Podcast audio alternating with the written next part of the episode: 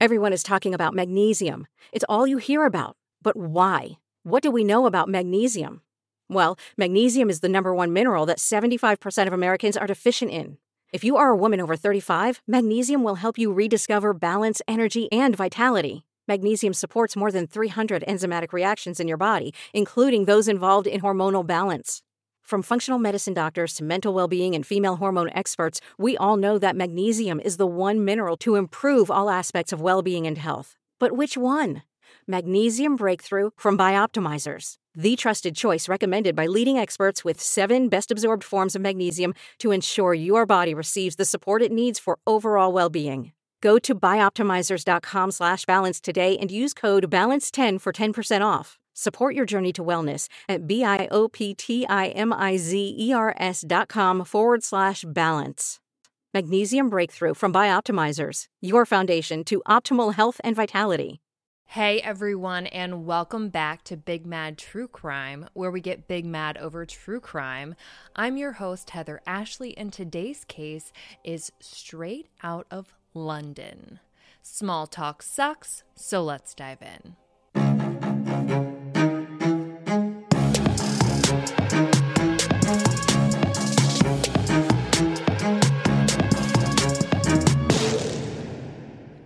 Once upon a time, there was this huge Irish boy band called Boyzone. It was more of a man band, think Maroon 5 meets One Direction. Anyways, one of the founding members, Mark Walton, was a pretty big freaking deal. He was the blonde one, he was the OG, and he was more than well off. And one day when he was at the bank, he spotted this gorgeous brunette named Sabrina Kouider. And the rest was kind of history.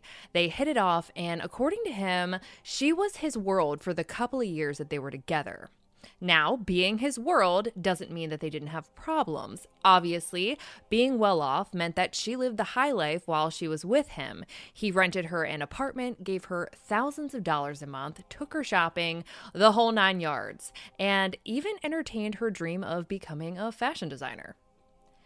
And even though she got pretty much everything that she ever wanted while she was with him, Mark said that she would go from being this sweet and soft spoken girl to being loud and crazy over trivial things. One time during a shopping trip, something set her off, and she decided to scream in the middle of the streets about how Mark had no money. Said the shopping bags in her hands. The crazy had only just begun, though. On two separate occasions, Sabrina called the police on Mark. Once because she said he had photos of other women on his phone, you know, real emergency shit. And another time she called claiming that he was abusing their cat, the problem being that they didn't have a cat. But regardless of the nonsense, she was his world, and for whatever reason, he stayed. And then, boom, out of nowhere, Sabrina gets pregnant. But right after the boom came a poof. Three months into Sabrina's pregnancy, she ghosts him, totally falling off the face of the planet. And he was under the impression that she had lost the baby. So he just figured she left him and moved on to someone else, and he moved on too. That's until six months later. In the US, Virginia to be exact, when she gave birth to a beautiful, healthy baby boy and decided to call up Mark to let him know that he was a daddy. Obviously, he was confused, but according to him, she said that she wanted to surprise him. Okay, weird surprise, but Mark took it in stride and she moved back. He hired nannies to help her watch their son so she could continue her pursuit of fashion fame, but the nannies never lasted long. Sabrina would always fire them, saying they'd either stolen from her or that they were interested in Mark. Eventually, Mark was like, Look, you've got to stop. These are good nannies. They're not trying to flirt with me. They're not stealing anything. You've got to calm down. But Sabrina did not calm down, and the pair split. He didn't leave her high and dry, though. He got her an apartment, the first floor of a 900,000 euro house, and paid the first few months of rent up front so that she wouldn't have to worry about anything. And while Sabrina clearly had some feelings left over for Mark, she decided to go back to her on again, off again teenage boyfriend, Ouissem Medouni. He moved into her apartment, and before long, they too were pregnant, and surprise, it was another boy. And more than ever, Sabrina felt like she needed a nanny again. Lucky for her, in 2016, this sweet 21 year old named Sophie Lionnet had just come to London from France to work on her English and work as a nanny. And Sabrina spoke both French and English, so it was a perfect fit, and Sophie was really excited for the job. It was a live in situation where Sophie would care for the two boys almost 24 7, and they would pay her accordingly. Well, kind of. According to Sabrina, who lived in half of a 900,000 euro house, she only paid Sophie 50 euros a week for taking care of two children every single day. That's roughly 214 euros a month.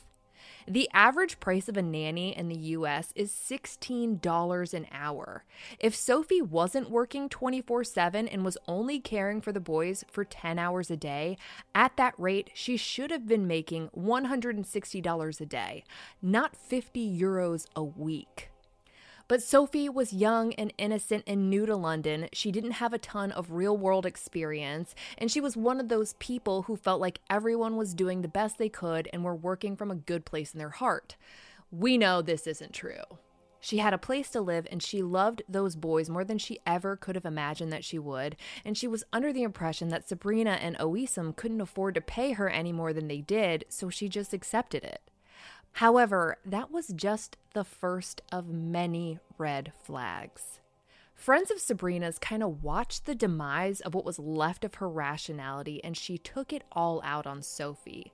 One time, within the first year of working for Sabrina and Ouissem, the Daily Mail reports that a friend of theirs came over and noticed Sophie, who seemed to almost default into a cowering pose. She was dressed in a way that covered almost her entire body, even though it was the middle of summer, and he could tell that she was grossly underweight.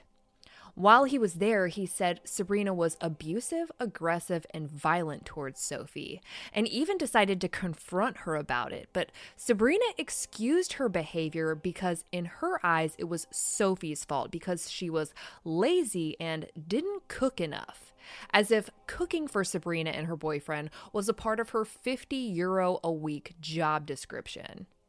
This friend was so concerned for Sophie and her appearance that he actually went back and gave her some food so he at least knew she had something to eat.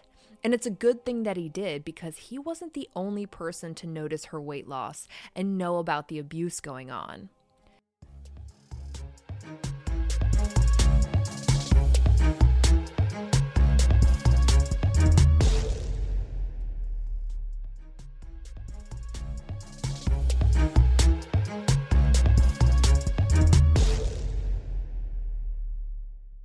The Daily Mail also reported on a local fish and chip shop owner who used to have regular contact with Sophie, and he said that she had told him Sabrina was beating her. When he asked why, she told him it was because butter had fallen out of the fridge. Sophie confided in him time and time again, and they developed a friendship. And whenever she would come by, he would give her free food to make sure she was eating. And according to him, she would eat the food as fast as she possibly could, like she hadn't eaten in days. On another occasion, yet another friend went over to Sabrina's house and said that she went into a total rage. She witnessed Sabrina knock Sophie to the floor during a barrage of yelling and had to step in between the two to keep her from literally kicking Sophie while she was down. And because she couldn't kick her, Sabrina tried to grab a chair, and this friend had to wrestle it out of her hands. This friend actually wound up inviting Sophie over to her house one day and calling Sabrina to let her know that she'd bought Sophie a train ticket back to France, and Sabrina lost her shit. She showed up at this friend's house, pushed her way through the door, and demanded that Sophie get her stuff and go back home with her. And Sophie did. All Sophie wanted to do was go home, but she loved those boys and she didn't have the money. She was getting paid in gum after all, but the biggest hurdle was that Sabrina and Ouissem wouldn't let her go. This working relationship had turned into a controlling and abusive relationship where she felt like even though she was allowed to leave the house, she wasn't allowed to leave them. And the fear of what would happen to her or the boys if she did kept her from running. At one point, she wrote a note to the couple that read, I would like to speak about my returning to France. I have not even gone back a single time, neither for a weekend, nor a week during the holidays, nor the summer holidays, nor Christmas or New Year. It has been a long time. My family, my friends, my relatives, I miss them a lot, my friends most of all. They miss me a lot and don't stop demanding my return and are fed up hearing the same reply, which is soon. But they didn't care. Sophie was theirs, so she waited and tried again. Her next note read I wish to go home. I need a break. I miss my family, my friends, my family first and foremost. So please, I'm asking this for the last time. I want to go home. My mother told me that if you don't let me go, she was going to send the French embassy. Knowing how badly Sophie wanted to go home, and knowing that she'd let her mother know at least somewhat about what had been going on at the apartment, the controls tightened. They took away all of Sophie's access to phones and the internet, and all she had left was sending letters to her family when she could sneak them out. In June of 2017, she wrote her father a letter that said, I have to say, sorry for the long wait without news. I no longer have internet access and do not have enough credit to phone France. I should have written this letter some time ago, but I've been very worried about what's happening here. There's a lot of tensions, and I'm being accused of things that I would never dare to do. In short, suddenly I feel worried. But she assured her dad that she would be coming back soon. Some of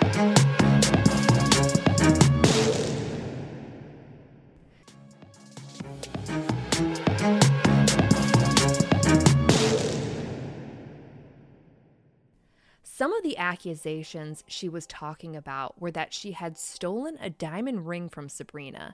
Sabrina insisted that Sophie had stolen it, but Sophie hadn't stolen anything in her life. But the pressure was constant. Where's my ring? Just give me back my ring. I won't call the police if you just put it back where you found it.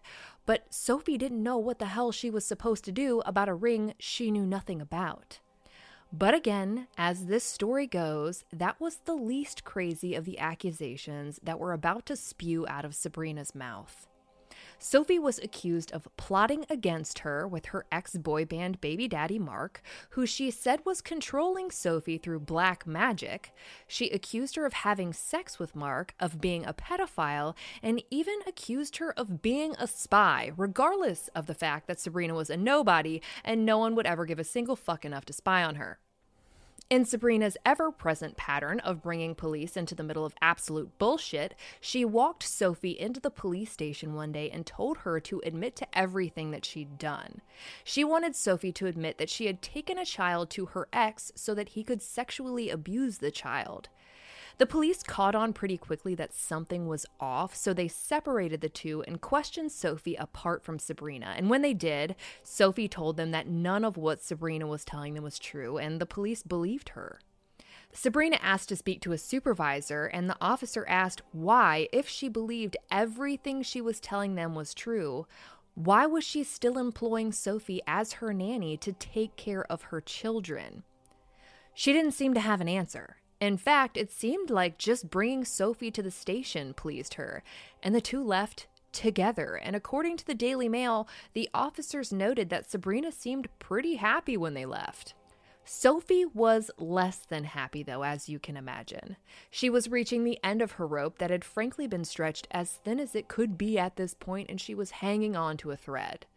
According to The Guardian, she was able to leave the Hell House for a couple of days in September of 2017 and stay with some local nanny friends, and she told them that she was just done. She was ready to go home, she'd taken everything she could handle, and she needed out. She asked her mom for 40 euros to help cover her train ticket back to France, which should have gotten there on September 18th, and she was excited to be able to get home in time to celebrate her sister's birthday, but the 18th came and went, and Sophie never showed. On September 20th, 2017, around 6:30 p.m., a neighbor of Sabrina's and Ouissem's got tired of the bonfire they had going on in their backyard. It smelled horrible and it had been burning for 3 hours now and they just couldn't handle it anymore, so they called 999, which is the London equivalent of 911. Tristan Kirk of the London Evening Standard reports that firefighters responded to the house and walked to the backyard to find Ouissem at the house alone, barbecuing chicken on the grill with this heinous smelling bonfire going on on the other side of the yard, really, really close to the house. Ouissem told them that he'd put it out himself, but they told him that it was their responsibility since it was starting to cause damage to the structure. It didn't take much water to put it out, and when they did, they used one of those little fire poker things to lift and sift the debris to make sure all the embers were extinguished. And when they did, one firefighter noticed something horrific. But he wanted to keep it to himself, knowing what kind of person it would take to do what he had just found. As he sifted through the debris, the firefighter noticed fingers. It took him back, so he had to tell himself, okay, okay, okay. Think about the human body, now map it out. And as he did, he noticed exposed bone, human tissue, and a nose.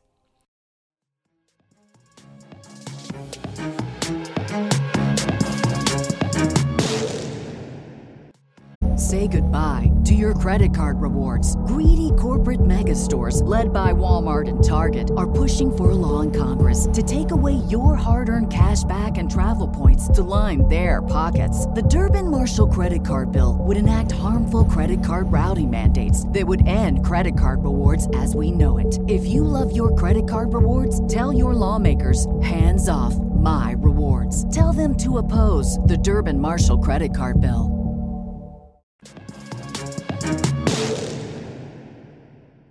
He waited for the other firefighters to walk away before confronting Ouissem about what he'd found and flat out asked him, Why are you burning a body? Dude did not beat around the bush. Ouissem wasted no time. He didn't skip a single fucking beat and told the firefighter, Oh, I'm just cooking a sheep that I got from the market. Sure, you're cooking chicken on the grill and a sheep under some rubble, clothes, and jewelry close enough to your house to burn it. The firefighter called him on his bullshit and said that when he did, Ouissem almost took on a look of defeat, like, okay, the jig is up. The police were immediately called to the scene, and the entire house was taped off and swarmed with investigators.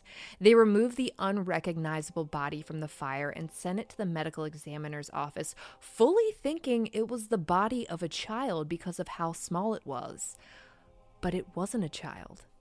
The small body found burning in the backyard of Sabrina and Ouissem's first floor luxury apartment belonged to their emaciated 21 year old nanny, Sophie Lionnet. And while I'd love to tell you everything that happened in the days that led up to her murder, it would take another full episode. Tune in next week to find out exactly what happened in the days leading up to and after Sophie's death, what they did to her, where they put her body, and everything she went through in between. If you thought this week showed you the level of crazy that went on in Sabrina and Ouissem's house, you have no idea.